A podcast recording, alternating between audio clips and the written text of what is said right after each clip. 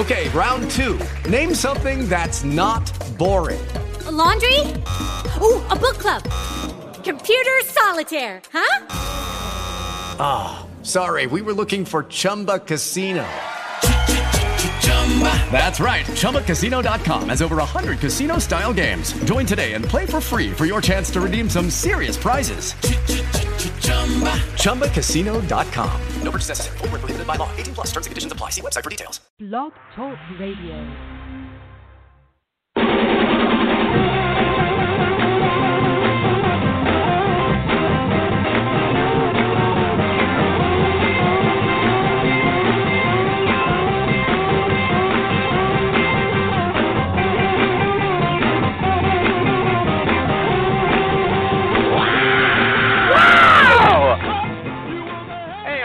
Recruiting Animal here on June 17th, 2020. Today I want to give a little short talk about leadership. I never talk about it, but I'm going to now, okay? Justin Trudeau is the Prime Minister of Canada, and for weeks on end, we were seeing him give press conferences every day in front of his house in a tent, okay? And he was 30 feet at least away from the reporters, right? Then all of a sudden, we see him standing out in a protest shoulder to shoulder with a bunch of strangers, and that is confusing, okay? What's real? What's important? Okay, now I got to admit, it looks now like masks are the most important thing that you can do to protect other people from COVID. It's more important than social distancing. So, you know, maybe there was no danger, but it's natural to wonder how you can trust him. He's saying one thing one day and another thing the next. And now it appears that Tony Fauci, the doctor, he's saying, I don't know if he's really saying this, he said he deliberately misled the public by telling them that masks were not worthwhile because he wanted to save the masks for healthcare workers. Now, as I said, I can't believe he's saying that outright, okay? But if he does, if that's what he means, he's damaging his credibility. If you say one thing, then change your mind about it, you better have a good reason and explain it over and over again. Because if you don't, we're going to call you out on Jerry. What show is there? The Recruiting Animal Show.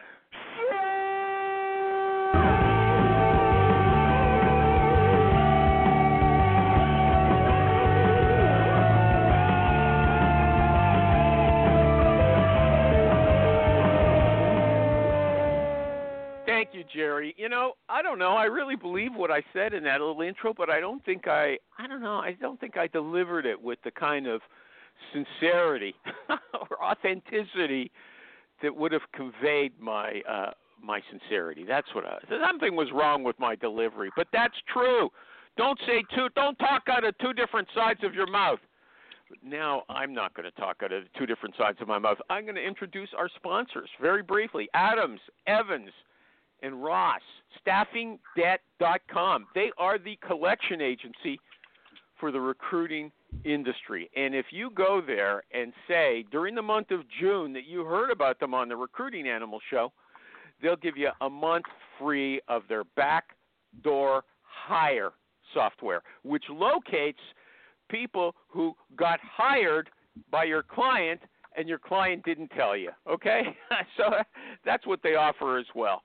So StaffingDebt.com and Backdoor Hire.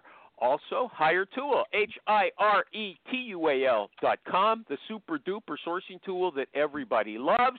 Honeit, Honeit.com, the online interview technology, audio, video, little clips of the key parts of the interview, full searchable transcripts, Honeit.com, and finally, pcrecruiter.net. The Swiss Army knife of recruiting software, man, it is versatile. Now to our guest. I sometimes it's 2 minutes to the show starts. The guest isn't here. I get kind of worried. So yesterday I told her, show up a little early, okay? And she came 10 minutes early, and I feel guilty now. You know, she's going to bill me for that time. Kathleen Steffey, how are you? Woo-hoo. I'm great. Thank you so much. Yeah. You do have a friendly voice. I was chatting with her beforehand. I can tell she likes to struggle a bit, but she is friendly. Okay, you've got two Twitter accounts if people want to criticize you, right? Kath Steffey, KATHSTEFFEY, and also, easier to remember, SalesJournal. Both of them seem to be defunct to me. Am I right about that? Defunct, sure. Sorry, I cut you off. Go ahead. What were you saying? I was going to say, we do have a Naviga Recruiting one that's not defunct. It's pretty active. So. Oh, okay. And what's that? What's the handle on that? What's your Twitter name? It's Naviga Recruiting. NAVIGA Recruiting, right? Yep. The full word. Naviga Recruiting. Okay, fine. Yeah. Okay. Do you think it's for branding purposes, since we're going to talk about branding, but you think it's good to just leave these defunct social media platforms there? Does it make you look bad, or have you just not given it any thought, or what's the story? Why is it like that? I love the question. Maybe we should give it thought. I mean, SalesJournal was very active in its day. It was a very popular blog that we had, and we just kind of tweeted along with that blog, and it's lost its kind of luster, I guess. So I don't know. What do you think? Should we take it down? Or lost its luster? You haven't blogged for like 2 years. I went there. Okay. Right. I mean, I don't know. We just haven't taken it down. I don't know. I think I don't like to take anything down myself, but yes, I say take it down. Michael G. Cox, what do you say? Wake up. Take it down. Really? Take it down? You think it looks bad? No, I mean, it may be a posting on LinkedIn, but nobody goes to blogs anymore. Yeah. Oh, I guess it's a nice repository, place to keep your stuff. Okay, yeah, you talk like Jerry. Okay, so you started in an agency, Kathleen. Do you call yourself Kathy or Kathleen? What do you? How do you like to be addressed? Kathleen I might call you Kathy, though. I said, but don't hang up on me. Oh, please don't. Please don't call me Kathy. Why not? I was called Kathy growing up, and then it kind of flipped when I became more sophisticated, like in my college. And so but you can call me Kathy if you want, but I cringe every friggin' time. I've already got you in my mind as Kathleen, but here's the thing. I don't like it when people, upgrade the sophistication of their names. I don't like it when a Judy becomes a Judith or anything like that. I have a very good friend. I knew him as Tony. He changed it to Anthony. I accommodated him, but generally speaking, it just makes me resist. But okay, Kathleen is okay. Kathleen Sorry, just call me a big Michael. What'd you say, Michael G. Cox? Just call me Big Michael. Big Mike. Big Michael. Okay, Big Michael. He's MikeRecruiter.com. Okay, yeah, the show's dying. I got to keep going. Okay, like I don't know, something's wrong with me today. Okay, so you got out of college, you went into an agency for 6 months, then you went into corporate recruiting because one of your clients loved you so much they recruited you. Did they pay your agency a fee? No, actually, they did not. Should they have? Well, we didn't have an open search for the role at the time. I developed a relationship with this client in such a way that they were like, why don't you come do this for us? Okay, here's a question I didn't plan on asking you right at the beginning, but we've heard different things about this on the show, and things have changed over time as well. But are corporate recruiters generally dumber than agency recruiters? I love the directness here. No, of course not. I mean, they're not dumber than agency recruiters. I think it's a totally different dynamic, completely. There's so many different similarities, and there's so many different contrasts. So many different similarities. Okay, let's not go on with that. Something's wrong there. Okay, you're doing a lot of podcasts now. Are you doing a charm offensive? Is there some reason you want to get out there? Definitely. I mean, I wanted to do a lot of panels this year, but with the pandemic, that kind of shifted and we had a pivot. So my marketing person was like, hey, why don't you do podcasts instead? And I'm like, all right, let's do it. And I'm loving it. I'm loving it. Okay, good. Okay. Here's one. Should you include, this is for it's sort of for job hunters, but I'm wondering how a recruiter would respond. Should you include protests on your resume? Kyra Lee Sutton, Ph.D., an HR expert in management and labor relations at Rutgers, she says you should to show your to brand yourself, to show your commitment to diversity. Now, I thought it was shocking, but maybe she might have a point. What do you think, Kathleen? Or, you know, is that too hot a topic? Do you want to stay away from it? No, I love it. To brand yourself to death, maybe. I mean, you should not be putting what protests you're doing on a resume. I mean, that's way too far off base for me. Yeah. Okay. Maybe and what would for like a non-governmental organization or something like that. Yeah. Well, hold on, Michael G. Cox. Wait a second. Diversity is a big deal, okay, especially right now. So if you show your commitment to it, I mean, is that kryptonite? No, I don't think so. What would you do, Steph? Steph, you know what? Your name works both ways. Your last name is also a woman's full first name, Steffy. So I might just end up calling you Steffy, okay? Steffy, what would you do if you saw somebody instead of hobbies or under their hobby section, they put in a hobby and they started listing the protests they were at or that autonomous zone in D.C. or whatever like that? Well, what would you do? I would advise them to remove it if they don't want a negative consequence with employers. You know, if they don't care, then great, leave it. If you know, but in general, I would say, listen, I think you should omit that because it's not playing it safe. So okay, and if they accused you of being narrow-minded, you wouldn't be afraid of that, like? No, I wouldn't at all. Nope, I wouldn't at all. Michael G. Cox, what about you? I haven't seen enough cases where this would be a positive thing to recommend that to anybody. Okay. I haven't seen any cases where that would be a positive thing. Oh, what if they said, Michael G. Cox, you're taking a stand against diversity, showing my commitment to diversity? It makes you look kind of bad, doesn't it? Well, I don't think advising somebody on including something that nobody ever has on a resume suddenly should label me or anybody else as not open to or not supporting diversity and inclusion. That doesn't make any sense. Let's move on. Okay, jump. You know, let me congratulate Kathleen for something for the first time I've ever done, I think, on this show. Usually I criticize people's LinkedIn profiles, and there's plenty on yours that I would criticize normally, but you have done something that I admire that I had never seen anybody do, okay? Can you guess what it is, or should I just tell you?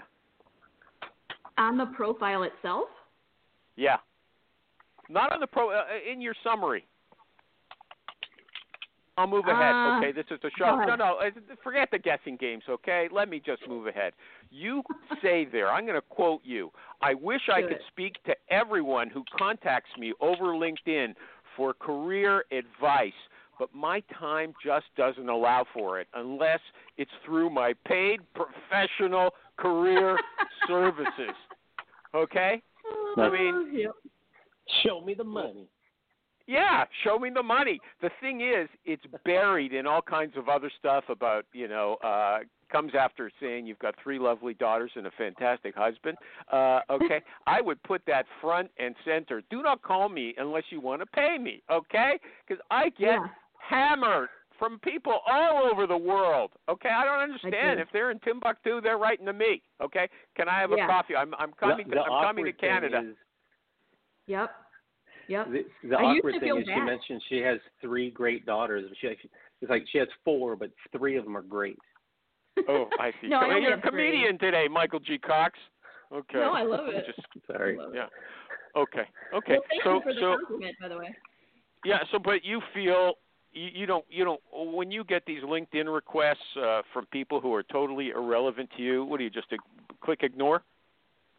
You know, I used to, but I've got a strategy now where I say, thank you for connecting with me. And then I point them to the link related to my career coaching, you know, forum. So I just can't. I can't. I used to feel bad, but I can't feel bad anymore. It's too much. The volume's way too high, and that's what it is.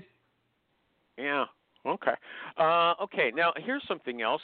You've got a bait, and I've also haven't seen this before either. You've got what I would call a bait and switch approach. You say, look, these guys are not looking for a job, so come in and, saying you just want to network with them, and I'm going to read your actual script. You provide us with a script.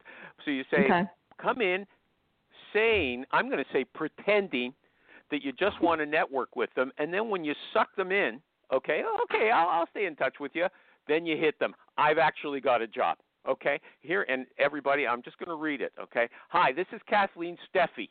I'm a national recruiter with Naviga. Is that how you say it, Naviga? Naviga. Or is it Naviga, okay? We are a sales and marketing executive search firm. I have many director of sales opportunities all across the United States. I thought it would be good to connect for a future opportunity, and at the very least, good to network, okay? So you're saying, I'm not in their face. It's a nice, soft approach. And once they say, yeah, okay, I'd be interested in you know, hearing about future opportunities, boom, cool, so glad you responded to me. It just so happens that I have an opportunity that fits your need or potentially, and now I've got a director of sales role on the West Coast, right? That is a bait and switch. Am I right or wrong? Yeah, you can call it that, but the key is, guess what? People who are accepting it usually are accepting it for a reason and not for networking purposes. They usually say, I'm in the market. So somebody who takes the time to actually press connection, sure, I'll accept your connection request, they're just not doing it for fun, especially the people that we play with, you know? So it works. Okay, so then what's the point of having to come in with your so-called soft sell to begin with? Since you're saying it's only people who are in the market or want to take a look, a serious look, you know, just come in and say, hey, I've got this. Why not? I know, right? Yeah, we do it sometimes. I mean, we do the soft sell sometimes. We mix it up and do the direct hard sell other times. It's not – the beautiful thing about what we do is I feel like there's not an exact one way to do this thing, you know, so we mix it up. Okay. Mike, you know, I just want to tell you, Michael G. Cox, who's on the line, MikeRecruiter.com, he is also a famous sales recruiter, okay? He was like what were you? He was director of sales. I'm a legend in my own mind. Yeah. You were a director of sales recruiting at some Xerox division, if I'm not mistaken. And then he went on out on his own just before the virus started. Started, right? So, okay. So, that's why I'm referring to Michael G. Cox. Usually he puts me on mute and he's busy working away, but I want him involved with you. Michael G. Cox, what do you think about her approach? That was that's an email approach. Am I right about that, Kathleen? What you just said? It could be email. It could be email. It could be phone. It can also be text. It can also be like LinkedIn. It just depends. Okay. And which one is it more often than not? Just curious. Which one do we use more often than not? Yeah, well, I'll tell you. She said, no, I'll tell you. I'll answer, and she can critique what I say because I listen to her videos. She's got tons of videos, everybody. They're under Kathleen. Just go to YouTube and search Kathleen Steffey. And she's got tons of stuff there. It's a lot of fun. They're not long either. They're fairly short. Okay. She says, Kathleen, correct me if I'm wrong, that phone, you're not a phone girl, okay? No one answers their phone. No one looks at their voicemail, okay? You are big on sending messages through LinkedIn. Am I right about that? I am. LinkedIn or text or email as like an integrated plan to get them on the phone, a strategy to get them on the phone. But people aren't picking up their phone. Yeah. Okay, so integrated plan, that means you also said you'll hit one channel after another. Am I right about that? Yeah, 100%. Yep. Okay, and your number is 5 times. Hit them 5 times. If they don't come in after 5 times, just leave them for a while. Is that right? Yeah, we move on for a while. Yeah. But you will go 5 times, okay? right? We will go 5 times. 5 different approaches. 5 different approaches. And then we say bye-bye. Okay. I used to do contract work for Deloitte and Touche when they had an executive search, and they told me they wanted 5 times. I was doing a lot of audit manager recruiting for them, and I got to tell you, so after I was at that time only doing 3 times, and after 5 times, they would get back to me, but they weren't in a good mood after so they just wanted to get me off their back. I mean, so what's your experience when you get to the 5th time? Are they happy to talk to you, or are they mad at you? After the 5th time, if they actually respond, they want me in some fashion. They're like, thank you for continuing to follow up with me. If they're pissed at me, they're not going to call me back or respond to me after that 5th time. I don't see myself or my recruiters getting responses negatively after the 5th time.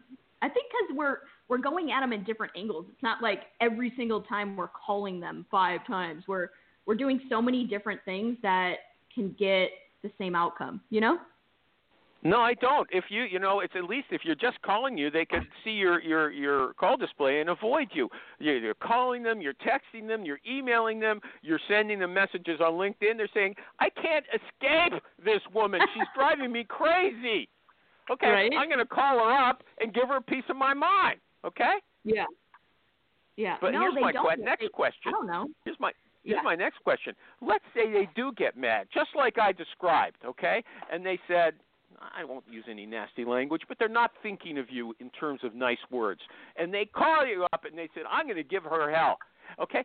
If someone calls you up like that, how do you bring them in? Are you going to try to bring them in, or are you just going to shrink away? I think my guess with you is you're not afraid of that. You're going to use that in your favor, like a judo expert. Use that energy and harness them. Right. Well, if they're a jerk, we're not going to – if they show jerky behaviors, that's – I'm sorry, it's an indicator I don't even want them anyway. If they start getting pissy, you know, I don't know that if they're pissed off at us and show us that stuff, we're going to go and, oh, let me tell you about this position. I think that in general we kind of say, all right, you know, I hear you. Thanks for giving me the update. You're not interested, and we'll mark it down in our system and not contact you again, you know? But no, we're not going to. Okay. You don't tell them no nuts allowed, okay? I'm not interested in you anyway. But you know what? If someone is a bit irritated at you, that doesn't mean they're a nut, okay? After you bugged them 5 times. That's true. Yep, I would agree. But it's Michael not G. Cox, 5 times on the same platform, I'm sure. That's what I said. It's worse if it's on all these platforms. They can't, you're just coming out of the woodwork. Dude, imagine receiving 5 messages on LinkedIn back to back. It was just and whatever. If it's like 5, if it's only 5 emails or 5 text messages in succession, and I would think that those 5 might be a bit more diverse across different platforms. Let's say 5, but 5 touches on 2 different platforms or 3 different platforms. Okay, Michael G. Cox, right. How many will you approach someone? Since you're defending her against me, and I'm convinced that I'm right, okay, how do you do it? How many touches do you do, and how many different platforms do you use? Yeah, typically it's... like my first messaging sequence is 3 on LinkedIn, and then a cold call followed by an email. That's 5, right? Yeah, but it's okay. LinkedIn. Well, Kathleen, do you know Rich Rosen? And by the way, the first one is a connection request. The second one is like, hey, thanks for connecting. The third one is a message. And then the cold call, and then the email message that says, hey, by the way, sent you this message, and I actually just called you. Mm-hmm. Okay, but you just said they accepted your connection on the second attempt, right? They don't get the second message, because the second message is a thanks for connecting. So they don't get the second message. They don't go any further. Let me move on. It's getting too complicated. I'm going to do an ad anyway. But are you familiar, Kathleen, with Rich Rosen? Rich Rosen? I'm not.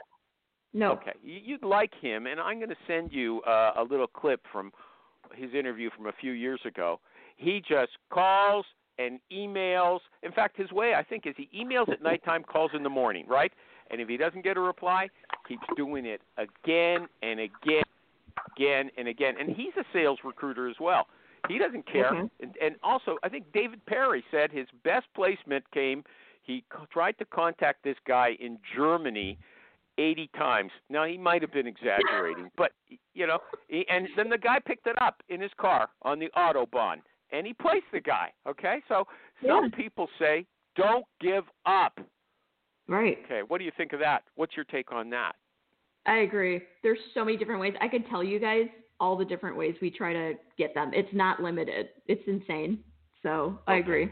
Got to do an ad. Okay. So StaffingDebt.com.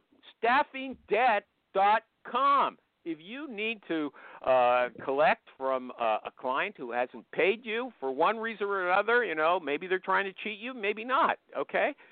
These are the guys. They are.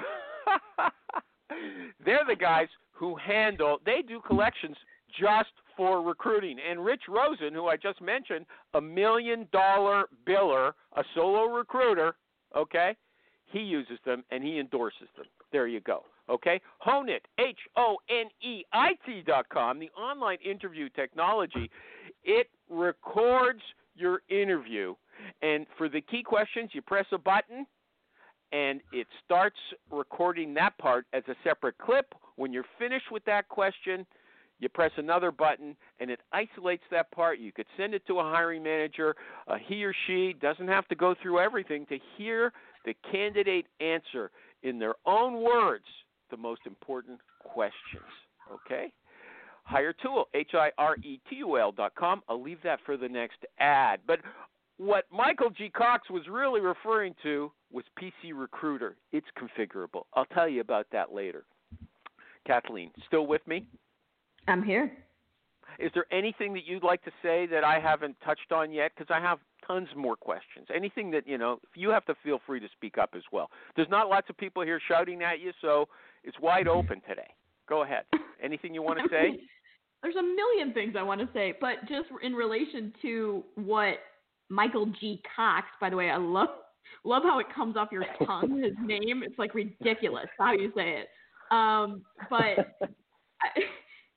I mean, there's so many ways. Do you guys want to know all the different ways that we approach it to actually contact? No, not right now. We spent enough time on that. Go on. Next question. Is sales persuasion? Does sales equal persuasion? Yes or no? That's a yes or no answer. Closed question. I'm here. Yeah. Did you say yes or no? Is sales? Can you hear me? No. You can't hear me? I can hear you. The answer is no. Sales does not equal persuasion. How can it not? It's a no-brainer. You tell me. Well, it depends on your perception of persuasion. I associate persuasion with like a hard sell. So tell me persuasion in your view, and then I'll answer. No, you tell me what sales then if it's not persuasion. Sales is helping somebody understand their holes and how you can help them. Okay, hold on. Let me move to the next question. I've got it all set up already. Is persuasion? Whoa, she came up with a good answer, man. What was it? Tell me. Go ahead, Kathleen. No, I said helping people find their holes. And what did I say, Michael G. Cox? I forget. Let me ask the questions. Michael G. Cox, you're not Jerry, okay? You don't have to tell me when the guest is saying something smart. Okay, go ahead. You say whatever you want. But I'm going to say, is persuasion just delivering relevant information, or is it, like you said, a hard sell? Because it sounds like if persuasion is not persuading somebody to change their mind, it's just delivering information. Right. Here's what I want to get at. If people say no, if you contact somebody, you see their LinkedIn profile, and you say, this person is going to be good for my job. You contact her. She says, no, Kathleen, I'm not interested.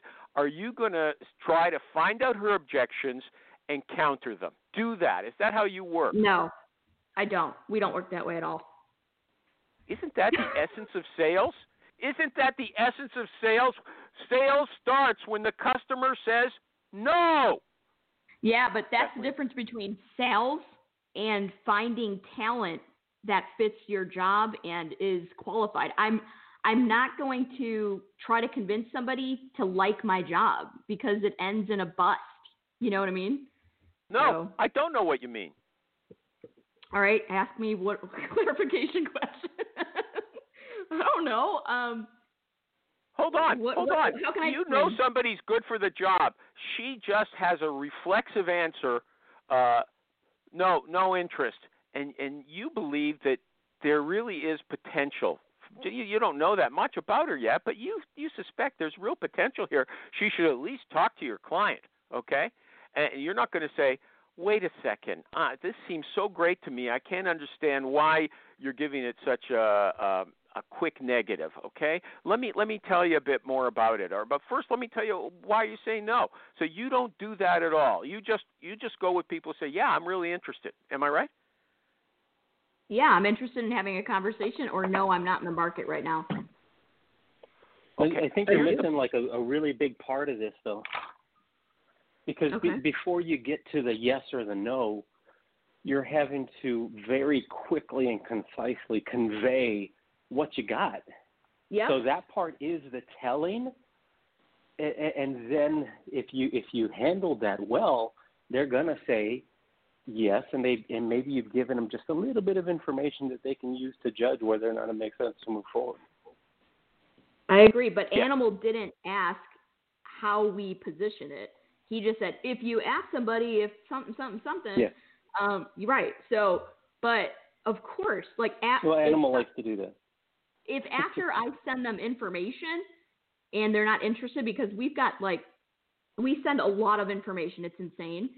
If they're not interested, I don't press, and I don't coach my team to press. It's a bust, and I don't want that, man. I want to make money, and I want to make money long term, and I don't want fallouts after they start and all that stuff. So, yeah. Mm-hmm. You never heard of Steve Finkel then, right? No. Whoa! Okay, I'm not going to teach you about him. He's all about countering objections. That's what he's into, okay? And he's famous for that, okay? And he's a famous recruiting trainer, okay? But I got to tell you something else that I believe Jerry would say if he was here, although he doesn't like me saying what he would say, okay? It sounds like you're just sending all of the information to the potential candidate via email, right?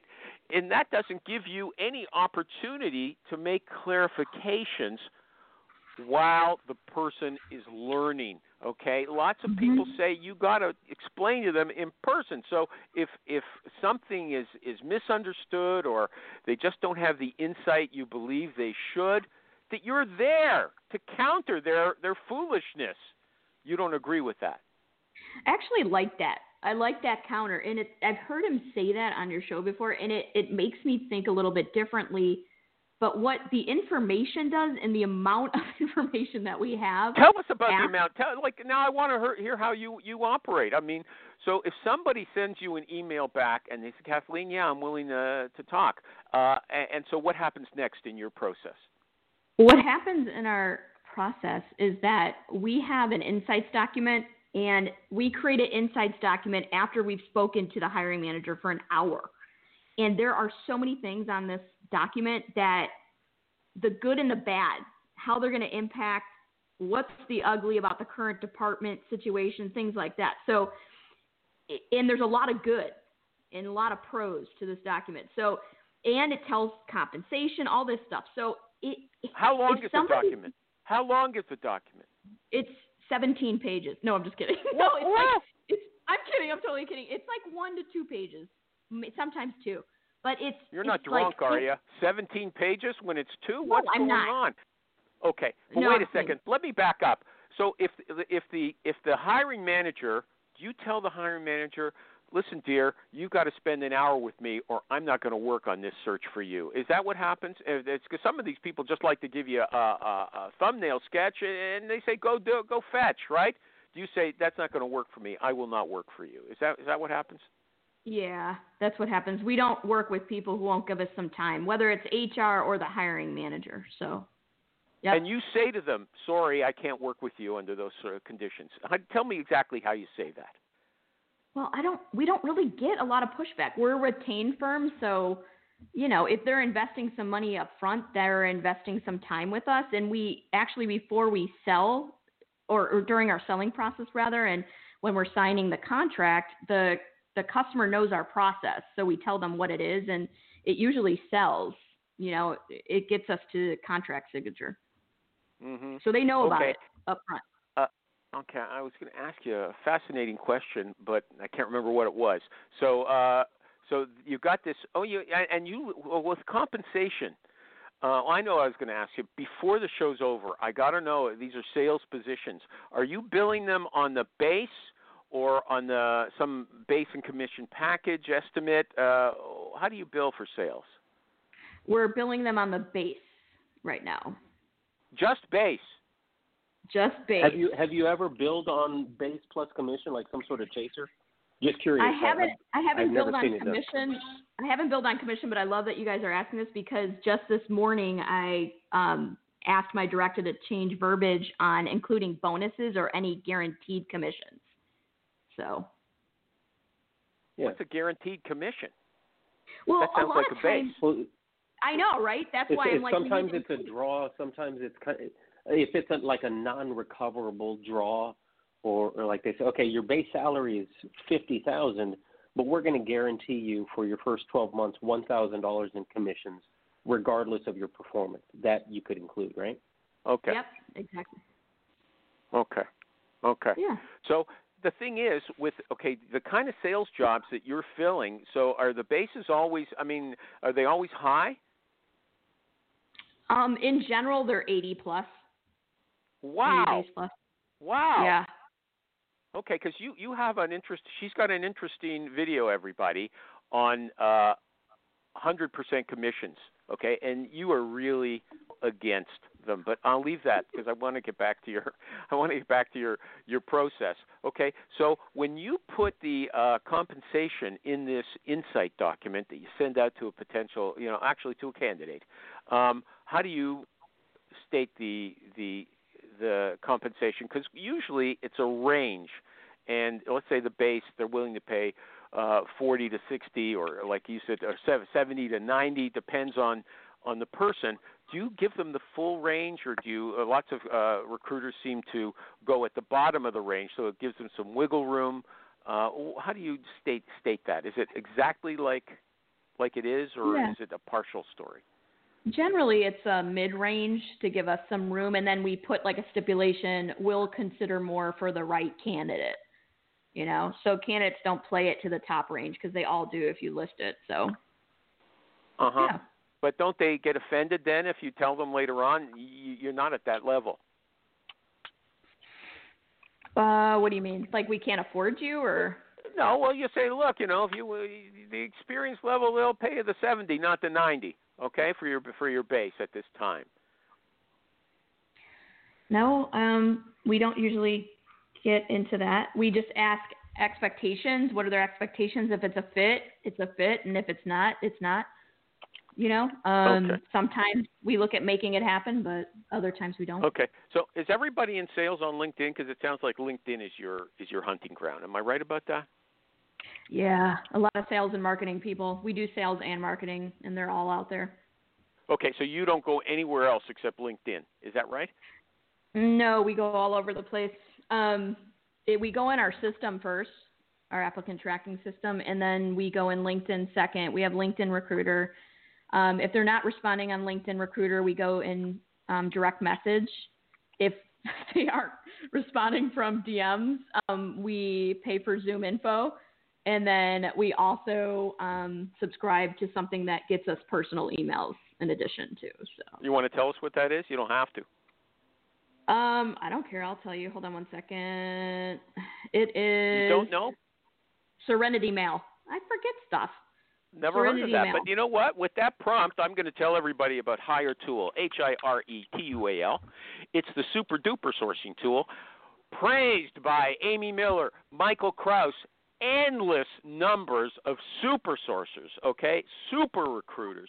It speeds things up for them. It gives contact information, personal and professional, email and phone numbers, okay? And they've got a free Chrome extension. You could check it out at hiretual, hiretual.com. What else can I tell you about that? I won't give you the full spiel now. I've got four advertisers. So, it's got to be shorter, okay? At pcrecruiter.net. I'll get to them in a minute. Okay, so everybody's on LinkedIn. You're using LinkedIn Recruiter. How do you do biz dev? That's one of my favorite questions. You want to tell us? Here we go. Biz dev. I have no sales reps, and I do not require any recruiters to sell.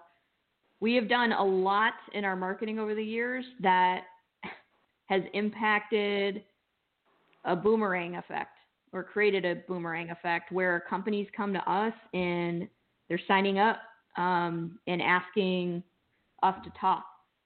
And so they're coming to you, even though you are retained. We haven't even got into that. You're a retained search firm, and they're coming to you. What kind of – by the way, you know the song Boomerang? Like a boomerang, a boom, boom, boom. Anyway, what kind of marketing have you been doing? Because that's one of my questions I was going to ask you later on, if you've got a social media policy or something. What kind of marketing have you done that is drawing the clients like bees to honey or flowers? What's the story there?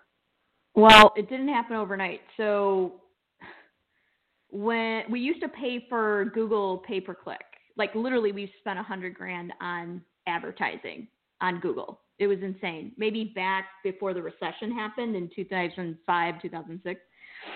Michael G. Cox, she's a big money person. $100,000 for Google clicks. Wow. Go ahead. Sorry.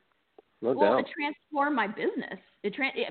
We're a boutique firm, and it gave me the visibility to major global brands, and the way we, position our website and everything, where they were coming to us, and I'm like, all right. And then when... Hold on. Now, after you said that, what keywords were you buying for the clicks? Sales recruiting, sales recruitment, sales staffing. At that time, we were a contingency recruiting firm. We've not always been retained. I made the flip when I had enough. So, so keywords like that, I can go on and on, but I'll bore you. And how much were you paying? Like $10 a click? Because those are popular terms. Well, you were paying how much? Do you know? You remember? No, not $10 a click. It was less than that. Okay. I don't know. I don't even remember. And it was putting you at the front page of Google searches for sales recruiters. Yeah. And then the only competition at the time were other sales recruiting firms who were doing what we were doing, who could afford to pay for the PPC. It's like that's the only competition I had, even though maybe there was like 50 or 1,000 other ones out there. It's just really whoever could afford PPC. So, but, time went on and PPC dwindled. We don't do it anymore at all. And it's all back-end SEO, creating a website, that has keywords that attracts these organizations. And then just tons and tons and tons of content out there that, is just creating this boomerang effect. And then once you have these existing customers that are brand names, global or domestic brand names, then it just starts attracting, other customers like this and stuff. So it's been pretty crazy, but I have no business development rep. So you have never got on the phone and approached a sales director and said, hi, with your famous soft approach. Hi, it's Kathleen Steffey. I don't want any business from you right now. I just want to get to know you. And, okay. So you never do that. Is that right? You've never done that? Well, when I started the business, I did. I used executives that I knew and who were friends at the time and colleagues since I was in corporate recruiting. But after that, and I decided to grow it, no, I haven't. But we do it with existing clients. We have campaigns internally for existing clients that are pretty robust to keep in front of them. So it's very different with existing. Okay. So are you saying you have like a pipeline that you nurture with some kind of mail outs or something like that? Oh, yeah. Or phone calls. Mail up. Every Thursday, I have my marketing person is looking for new positions across all of our existing clients. She spends like 3 to 4 hours seeing what's what. And then she makes a phone call on Fridays, because Fridays are, more relaxed, and just says, hey, we've got a contract signed with you. I just want to see if you need help with this particular role. And then my director of accounts makes that call, emails and LinkedIn for the same. Am I wrong? You said you don't have any salespeople, but you've got an account director doing sales calls. Am I right? I was thinking new biz dev. All right, okay. These are you got the farmers rather. Do you know Joe Mullings? Do you know Joe Mullings? No. No, we know everybody. We don't know everybody. I'm always seeing people we don't know. But Michael G. Cox, we know a lot of people from this show. Am I right? You are right. Okay. Well, finally, you didn't disagree with me. Okay. So we know what some people are doing. So Rich Rosen, I don't know if you'd be interested in him. I mean, he's quite different from you, but I think you would. Okay. And Joe Mullings is another person. Maybe you don't have anything to learn from them. You're already doing fantastic, so maybe you don't. But he's another guy you might like. Okay. He's very into building a brand via social media marketing, and he spends $600,000 on it a year, and it works for him, okay? So you might like that.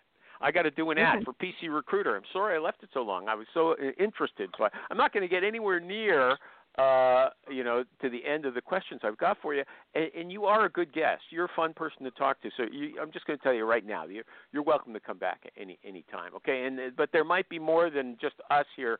There's usually a lot of people, and they shout, okay? So I warned you about that before. It might happen next time. But right now, pcrecruiter.net. Man, that is the most I don't know if it's the most versatile, but it is a very versatile recruiting software. Like Michael G. Cox said, it is configurable. First of all, it's good for any it's good for any kind of recruiting, executive search, contract recruiting. It doesn't matter, and it's good for kitchen table recruiters. It's just a term I learned from Joe Mullings. If you're working in your mom's basement, man, it's good for you. If you're in a big company, it's good for you. And if you don't know how to configure it configure means customize, to suit your own workflow and what you want it to do, man, they're happy to help you. It doesn't matter, big or small. They help them all. PCRecruiter.net. Kathleen, be really honest with me. Was that a decent ad? Do you like that ad, or should I change it? It was great. It was upbeat. It was telling. It was direct. You did great. Good job. Did you think you learned something about PC Recruiter that you might take away with you in your mind? I'm not saying that you're going to buy. My process, I was thinking about different things when you were telling the ad, just taking a break. Well, at least you're honest. At least you're honest. I wasn't listening really. Okay, I just heard you. Okay. Here's another question I want answered today. Okay, you work sales and marketing in any industry, yes or no? Yes. Okay, so that makes you've got your specialty. You're in sales. But is there a specific... Is there a specific industry where you've probably had more traction? I'm coming to that, okay? Don't pull the rug out from under me. Okay. I wanted to – so really, Michael G. Cox, that makes her a generalist. She's got a niche, but not really, okay? She's got a professional niche, sales and marketing people. But there's all kinds of industries that she doesn't know anything about. How do you convince these people that you're the one for them when you've never worked in their industry before? Now, I have to caution, I'm going on, but I'll just say, you just told us that they're coming to you, which makes it better. But once, they call up and they say, hi, Kathleen, and this is what I'm doing. And, do you know about our industry? And you say, no, I've never worked in it before. Doesn't that make them nervous? What's the story with that? Some clients, they do. Some prospects, they're like, we need somebody in your industry. But most of the time, after telling them what our process is and what we've done over the years and the brands under us, they're like, all right, you get it, and it's not a big deal at all. So, and I'll tell you, people have given me crap for this like for years. Like when people ask me about it, they're like, you're diversified. You're not specialized. I'll tell you, it has saved my business in the pandemic, not being, specialized in one particular industry. So I'm like, all right, I feel like shouting out to the world that there's not only one way to skin this cat. And I don't know, we just don't have a problem with it. How come we're still allowed to talk about skinning cats? Isn't that too outre, okay? I mean, how come no one ever raises that cry? PETA. That is so true. How come PETA doesn't say that? You're allowed, it should be banned, okay? But here's the thing. Are there documented ways to skin a cat? Maybe. Depends if here, I'm going to get in trouble. If you're in a wet market in China, maybe there is, okay? now, here's you love that question third rail, for you. Man. Okay, yeah, I could. If somebody listens to the show and they heard me make that joke, I mean, like, I might be in big trouble, okay? So maybe I should go back and delete that after, but I probably won't. I'm too lazy. But where was I? Where was I? Skinning the cat. Okay, what industries could you mind going into detail about that? Very interesting what you just said. What, just over the years or? No, right now you said the last 4 months, you'd be in trouble if you weren't diversified, if you didn't have your finger in a lot of pies. Which ones have died and which ones have proven good? Do you want to tell us or you don't have to? I don't care. I'll tell you. So I'm looking at my sheet right now. Let's see. One of them is manufacturing for piping. Another one is one of the largest government contractors in the world. Another one is a trucking business that developed a software to help truckers navigate their routes and stuff like that. Another one is manufacturing in, I don't know, is this so boring to you? It's ridiculous. No, this is really interesting. I got to tell you, I mean, I find it really, Michael G. Cox, that's fascinating, isn't it? Don't you think that's interesting to hear with different things? I think that's great. But what has fallen away? I mean, what do you think that, I'd be in trouble if I was still depending on those other industries? Or you can't name anything specific, right? I can name total specific because I'm looking at my spreadsheet right now on what went on hold and hasn't gotten back up. One of our biggest clients has been on hold during the pandemic, and they are a pretty key reseller of forklifts. So they went on hold. Forklifts around the United States. So, right, the forklifts that are used in retail and so on and so forth. Another very large business is a technology distributor. And they did really well at first when the pandemic was in full steam because every company needed laptops for remote work. And now they're not doing well and they're still on hold. So, I can go on and on. I got to tell you, that's for me counterintuitive. These online retail businesses are doing so great right now. I would have thought they needed tons of forklifts, and that's not the industry that's making it. You know what? But since Michael G. Cox is a sales recruiting pro, let me just ask him. There's 10 minutes left. Do you have any questions you'd like to ask her that you might wonder about in your own business? So I'm curious, since you're not the outbound cold calling and prospect, have you ever seen any kind of a slump in activity? And if you're not doing that, are people actually just ringing you up? Because that would blow my mind. They're ringing me. But they do by phone, and then also they fill out our contact form. So when it's hot, not through a pandemic, there were anywhere from 5 to 15 per week. But right now, I hate it. It might be 2 per week, and that sucks. So, so they're ringing me. But like I said, and that's still generated, that's still powered through your AdWords on Google. No, she's not doing that anymore. She's got SEO on her website. So, but let me that prompted a question, Kathleen. So, are you someone who says a good website is very important? Is that what you're telling us indirectly? Animal, I am telling you a good website is critical, but I'm also telling you have to have an integrated marketing program. It's not all about cold calls. and a website. You've got to have a deliberate, intentional marketing program, without question. What does that mean? It means you got to be doing so many other things, like what I'm doing right now. I'm having fun on your show, but what I'm going to do after this is it's going to be a huge marketing thing for me and you. Like, we're going to create a campaign out of it, and there's going to be a lot of content out of it, and we're going to use it. You know, this is fun, and I'm loving it, but it's not just for fun, right? So it's all about. She's not doing it, Mike, because she likes us. Okay, that's what I'm hearing.